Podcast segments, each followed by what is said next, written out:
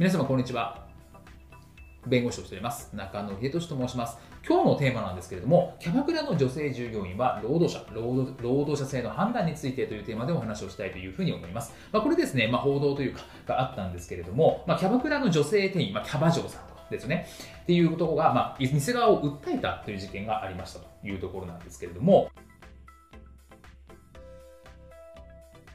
何かっていうと、まあ、残業代とか払えっていう。ですね。でいう請求を店側にしましたという話なんですけれども、店側としては、まあ、その女性従業員というのは業務委託契約だ。なので雇用契約ではない。だから残業代は発生しないよというふうに主張しましたというところなんですけれども、で、えー、まあ報道によるとですね、女性の労働者性を認める内容で和解ですね、和解条項に盛り込んで、未払い分の解決、未払い分を店側が解決金として支払ったというような報道がありましたという話なんですね。で、なので、まあ、いわゆる、まあ、キャバ嬢さんとか、まあ、そういう方たちが労働者性が認められたんだ、みたいな話で、まあ、報道されました。まあ、これ和解なので、判決ではないので、判決的な効力はないんですけれども、まあ、裁判所はそういうふうに認定したというところで、まあ、一定の意味があるんじゃないかという話だったんですね。で、この和解で認められた内容としては、いわゆる残業代っていうのと、まあ、深夜残業代と、早上がりですね。早上がりっていうのは、例えば9時から1時までですね、えー、勤務だよっていうふうに言われていたのに、今日お客さんいないから11時までね、という形にして、で、ただ時給は9時から11時分ね、みたいな話ですね。まあ、お客さんがいないので、早く上がらされて、その分、まあ、その、その分の給与もカットされる、時給もカットされるっていうのが早上がりなんですけど、まあ、その分の賃金とか、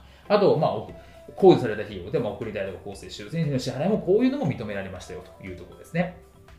で、まあ、この内容、もちろんあの具体的なです、ね、内容については詳細まで明かされていないので、キャバクラの、まあ、キャバ嬢さんとか、まあ、その女性の従業員について、絶対その労働者性が認められるとか、まあ、そういったわけではないと思うんですね。あくまで個別、このケースにおいては認められたという話なので、じゃあ、キャバ嬢さんが労働者かと言われると、そうではないんですけれども、ただ、今までの常識からすると、やはりこういう人たちですね、キャバ嬢さんとか、まあ、っていうのは個人事業主だと。雇用ではないよねっていうのが当たり前というか、残業なんか当然ないよねっていうことが、まあ、当たり前とされてきたんですけれども、そこについて今回の判例として、一応裁判所としては、この事件の件については労働者性を認めるという判断をした。なので、水商売の方イコール個人事業主とは限らないっていう点では一定の意味があるかなというふうに思います。だ店側も時間管理をしっかりしていたとか、接客対応について指導管理していた。まあ、労働者性の判断については、時間的場所的拘束性とかですね、金金店の管理みたいなところをどうやっていたかとか、まあ、そういったところ、まあ、どういうふうに指導してたか